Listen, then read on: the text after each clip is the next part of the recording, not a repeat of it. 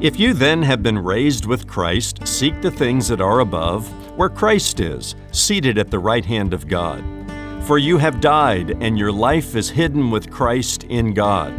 When Christ, who is your life, appears, then you also will appear with him in glory. These powerful words found in Paul's letter to the Colossians remind us of our new identity in Christ.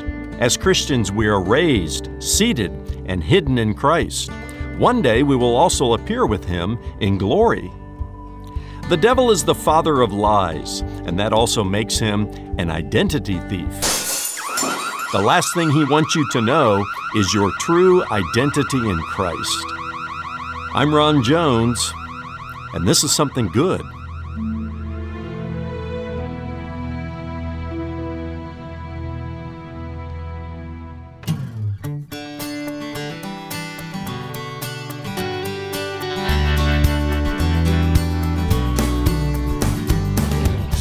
Seek ye first the kingdom of God and his righteousness, and all these things will be added unto you. Hello and welcome to Something Good with Dr. Ron Jones. My name is Brian. Thanks so much for stopping by. And let me ask you are you seeking the kingdom of God above all else?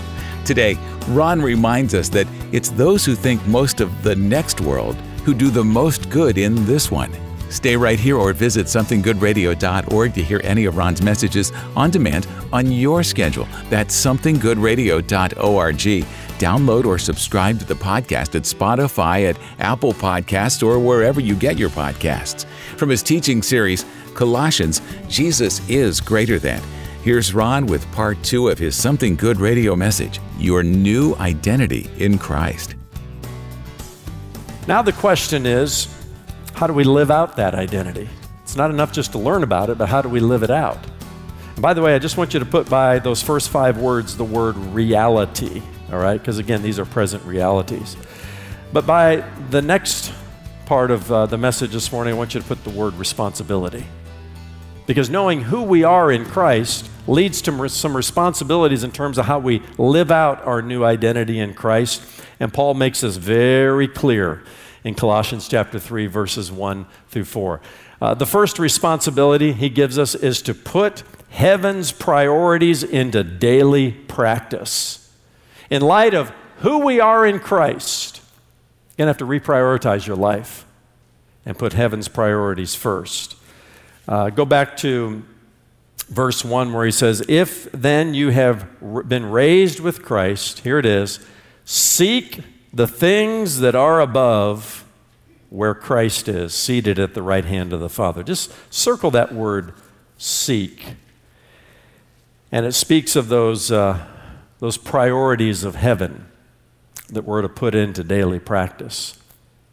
Makes me think of something Jesus said in his Sermon on the Mount, Matthew chapter 6, where he waxes eloquently about things related to uh, worry and he describes worry and all the things we worry about in this life. And he tells us how foolish it is to worry about you know, the clothes that we'll wear and the food that we'll eat, all the things that keep us up at night. And then he concludes that little teaching by saying, Seek first the kingdom of God and his righteousness, and all these things will be added unto you. All what things?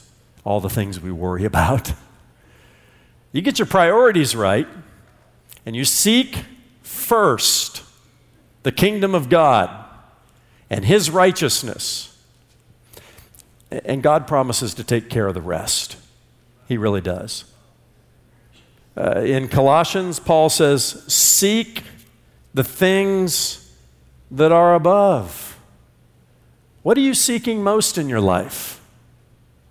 Let me draw some contrast between heaven's priorities and earth's priorities, starting with this Thy kingdom above my kingdom. Isn't that what Jesus taught us to pray? Our Father who art in heaven, hallowed be thy name. Thy kingdom come, thy will be done on earth as it is in heaven. Now's the time to just, you know, do a little inventory in your life and ask yourself an honest question. Don't think about the person to your left or, or to your right. Think about yourself and say, Am I more about thy kingdom come? Thy will be done? Or, or am I more about my kingdom and my will? Uh, am I trying to get you know heaven to do in my little corner of the earth what I want done, or, or am I am I asking God to bring bring heaven to, to my will and to, to my priorities? How about this one? Self denial above self indulgence. Didn't Jesus tell us if you want to be one of my disciples, deny yourself, take up your cross daily, and follow me, right? Now, last week we talked about self denial from Colossians chapter 2, and we said there's an extreme version of self denial. It's called asceticism, which led to monasticism, which was the building of the monasteries and all of that in church history. And there are some people who believe that, you know, I, I, I need, to, I need to practice self denial, and they do damage to their body and they isolate themselves from the world and all. That's called asceticism. And Paul says that's not the real substance of your faith. You know, don't go to that extreme. But don't throw the baby out with the bathwater. Self denial is fundamental to what it means to be a follower of Jesus Christ. Jesus says, Deny yourself, take up your cross daily, and follow me. Again, time of self examination and inventory. What have you denied yourself recently? Maybe even delayed the gratification of in order to advance the cause of Christ and the kingdom of God in this world. That's a, that's a convicting question, I know. But if we're going to put heaven's priorities into daily practice as a result of who we are in Christ, well, we have to pursue self denial above self indulgence. The world's priorities is self indulgence. You hear it every day through all the advertisements, and you might as well give yourself a break today and do it today because, you know, you're just all about you is the message we get from the world. And Jesus says, no, you got to flip that around. It's about self denial. Here's another comparison and contrast uh, giving above getting. Have you figured this out yet? I mean, heaven's priority is about the giving of our time and our talents, and yes, our money, our treasure. The world's all about getting. Get all you can, can all you get, sit on the lid and get your paws off my stuff. That's the way, that's the way we live, right? That's what the world tells us. But it's not, it's not becoming of a Christian who calls himself a believer in Jesus Christ. Certainly one who understands his identity in Christ to be all about getting and a grouch when it comes to giving. Come on now. We're to be growing in the grace of giving because God so loved the world that he gave his only begotten Son so that whosoever believes in him would not perish but have everlasting life. Are you becoming more and more like Christ because you're putting heaven's priorities in the daily practice, including giving above getting? How about serving above ruling? Jesus said, you know, the, the greatest in the kingdom of God is the one who serves. And then how about forgiving above avenging? I'm just listing out some of the priorities of heaven and asking ourselves, because of who we are in Christ, isn't it time to put heaven's priorities into daily practice? Secondly, we got to think on the eternal, not the temporal. So go back to Colossians 3, and Paul says in verse 2 Set your minds on things that are above, not on things that are on earth. In light of who you are in Christ, you've died, you've been raised, you're seated, you're hidden, you're glorified in Christ. In light of that, set your mind on the things above. So here's the question What are you thinking about? Where did you spend most of your intellectual time this week? What did you fill your mind with? Eternal things or things that are not going to last? I think of the uh, person who said it this way you, you sow a thought, you reap an action. You sow an action, you reap a habit. You sow a habit, you reap a character. You sow a character, you reap a destiny. Starts with the first thought.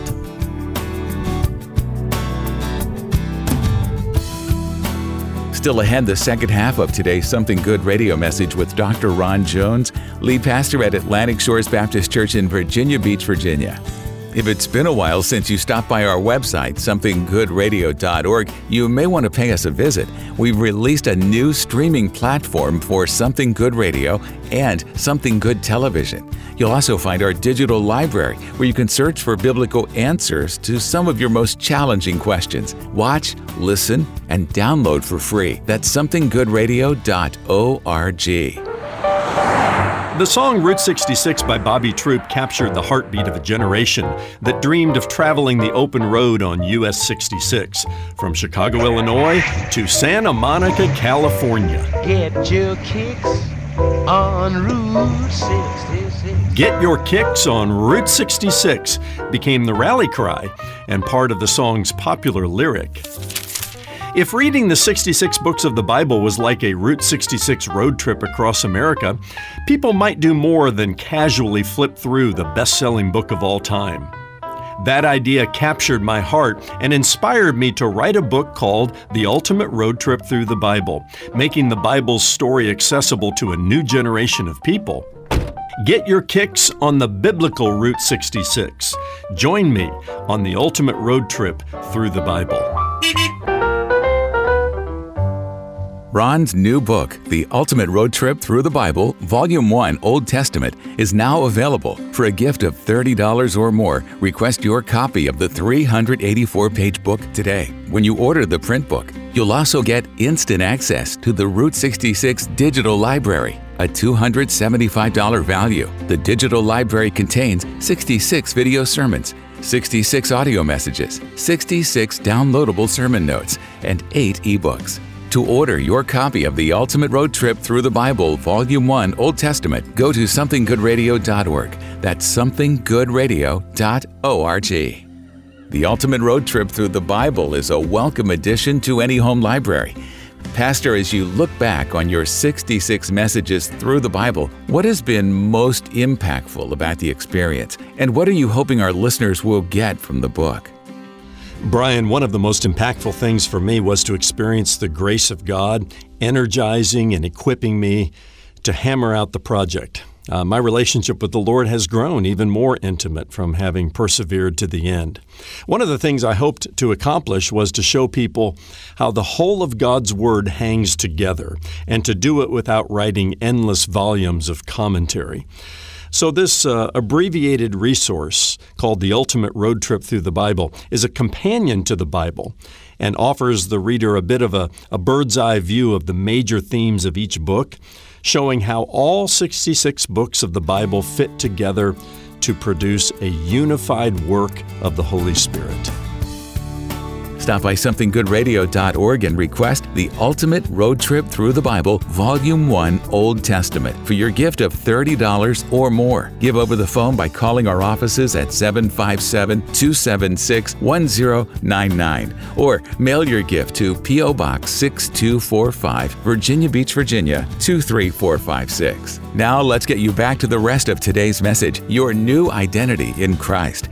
Once again, here's Dr. Ron Jones. Proverbs says, As a man, as a woman thinks in his or her heart, so is he. Who you are, how you think about your identity, it starts with the first thought. Maybe those first thoughts are lies that somebody told you about yourself, lies that came from the father of lies. Maybe it's lies that you've conjured up about yourself. Maybe it's a set of circumstances that have made you feel a certain way. And your first thoughts are negative, not positive. They're ungodly, not godly. They're earthly, not heavenly. Paul says, set your mind on things above, not on things on this earth. Now, that doesn't mean that we become so heavenly minded that we're no earthly good, right?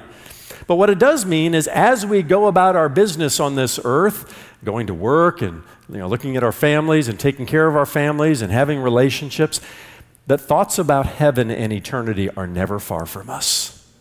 And in fact, we're, we're thinking about doing all of this in light of eternity. We're asking ourselves those eternal questions. If, if is what I am doing and giving myself to helping to advance the cause of Christ and helping me to live a life based on eternal things or not?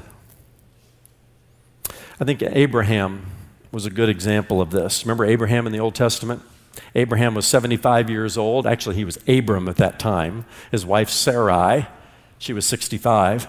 And they were comfortable in their retirement in the Ur of Chaldees. Abraham had done well for himself. He was a wealthy man.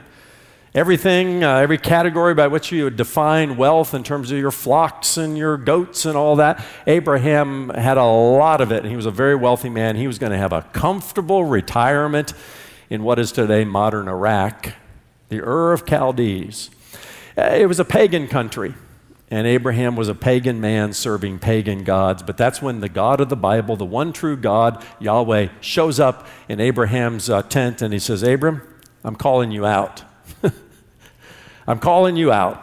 And I got plans for you beyond this retirement in the Ur of Chaldees. And Abraham, or Abram, became a Yahweh follower. Now, I would have loved to have been there the day that he uh, turned to his wife Sarai and said, uh, Honey, we're, we're pulling up the tent pegs, and our retirement's going to look a little bit different. But the writer of Hebrews summarizes Abraham's experience, and he says, he was a man who left the Ur of Chaldees and started moving toward a land of promise, a foreign land. Abraham saw himself as a foreigner, as a pilgrim, as a stranger in this world, because now he was thinking about heavenly things and eternal things. Uh, are you too comfortable with this world? Paul says, set your mind on things above, not on things on this earth. Problem is, too many of us have spent all of our time thinking about earthly things and temporal things, and we become real comfortable with the world in which we live. But the reality is, because we came to faith in Christ, we're now citizens of another world. And because as citizens of another world, our identity is shaped by heaven and the values, the language, and the purpose of heaven. Don't get too comfortable in this world. Have you ever traveled to a foreign country? When I had the opportunity to do that, I never quite feel at home. I enjoy the experience, but I don't feel like it's home. Dorothy was right. There's no place like home. There's no place like home, right? But we should never get so comfortable in this world. Excuse me, in this world where we click our heels together and say, There's no place like earth. That, that's, that's not the believer in Jesus Christ who sets his affections, another translation says, sets his affections on things above, not on things on this earth. The writer of Hebrews goes on to say of Abraham that he was now looking for a city whose builder and maker is God. It defines how Abraham had moved from somebody who was all about earthly things and temporal things and now, you know, he, he was setting on a course toward heavenly things. I'm just saying, if you want to live out your new identity in Christ, you got to think on eternal and not on the temporal. And then finally, make Jesus Christ the focus of your life.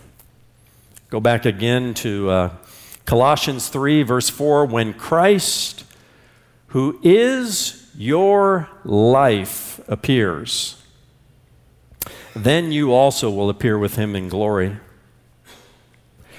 There's the assumption in Paul's words that Christ is your life, that he's the sum total of and the focus of your life. Oh, not just a little appendage over here, not just somebody you think about once a week or maybe twice a month when you land in church and you want to think spiritual thoughts for a little while, and then you get back to earthly things. Now, he's talking about people who make Jesus Christ the focus of their life. Remember, Jesus says, Seek first the kingdom of God and his righteousness. Then all these things will fall into place. But I'll ask you the hard question as I ask myself the hard question Is Jesus Christ really the focus of our life? Is Jesus Christ your life? Or is something else, like your work? I, I understand you got to get out there and make a living and make a job, but ha, has it become such a focus, the goals you've set for yourself, that Christ has become secondary? Uh, may, maybe it's not your work, maybe it's sports or travel or family. Dare I say that family should not be the first priority in your life? Well, Jesus said if you want to be my disciple, you have to hate your mother, your father, your brother, and your sister. I come first, Jesus says. And your love for me and your loyalty to me and your devotion to me ought to be so strong and so singular and so focused that if you had to make a choice between me or your own family, there'd be no question you'd follow me. Or maybe it's money, the things that money will buy. I mean, eh, this is just time for an honest, gut wrenching assessment, is it not? Is Christ your life? If He is, He promises to take care of the rest. It'll all fall into place. And your, your identity will be shaped and formed in Him. So I ask you the question one more time May I have your ID, please? This time, reach into the other pocket or the other place and pull out the one that defines who you are in Christ. And then begin to live out that identity, putting heaven's priorities into your daily practice. Really examining what you're spending the most time thinking about and then making Christ the real focus of your life.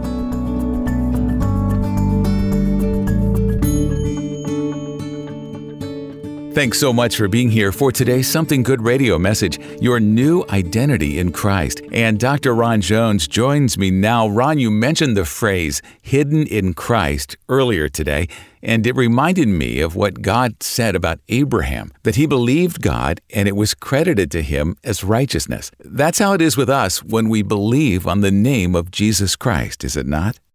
That's exactly right, Brian. You know, when a person believes on the Lord Jesus Christ, he or she is saying, I recognize I cannot earn my way into heaven. But I believe what God says about salvation, namely that Jesus has earned it on my behalf. Now, once we express faith that way, God no longer views us through the lens of human performance, the lens of the law, as it were. He views us through the lens of His own performance, that is, the completed work of Jesus Christ. His righteousness is appropriated to us, given to us as a free gift. And it's rooted in belief, not behavior. That is why the gospel is such good news, Brian. The debt for our sin is death. And Jesus paid that debt for us on the cross. God has said it, and when we believe it, we are then hidden in Christ so that when God looks at us, he sees not our own performance, but the performance of his Son. That really is good news, Ron, but I wonder why do so many Christians live with guilt and self condemnation when the truth is we are no longer condemned? Well, Brian, we still have three ever present enemies here with us the world, the flesh, and the devil. Before I comment on those, let me just say this. It is the job of the Holy Spirit to bring the conviction of sin to our hearts when there is something in us that is not rightly related to Him. So we must always uh, leave room for that. Uh, but back to the world, the flesh, and the devil, the devil will lie to us and try to convince us that we're not good enough or that God is disappointed in us. And our flesh sometimes buys the lie. So I encourage anyone listening today who may be struggling with self condemnation, anyone living under a cloud of guilt, to open up your Bible to Colossians chapter 3 and just live there for a few days. Dive into what it means to be hidden in Christ, what it means to have a brand new identity in Christ. And I can all but promise you, you won't continue to live in self condemnation any longer. That's Dr. Ron Jones and some great final thoughts on what it means to be hidden in Christ. Well, Ron, we're almost out of time, but before we go, tell us what's coming up tomorrow when you continue your series, Colossians Jesus is Greater Than. Brian, today I talked about our new identity in Christ, our new self, as it were.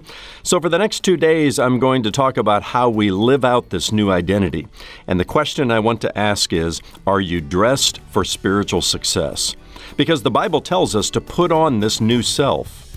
Think of what that means, Brian. If God is telling us to put something on, that means we already have it in our possession. It's hanging in our spiritual closet, as it were, or folded up in our top drawer. And I'll get into what it means to put on this new self and what it looks like uh, to live out the new self starting tomorrow, right here on Something Good Radio.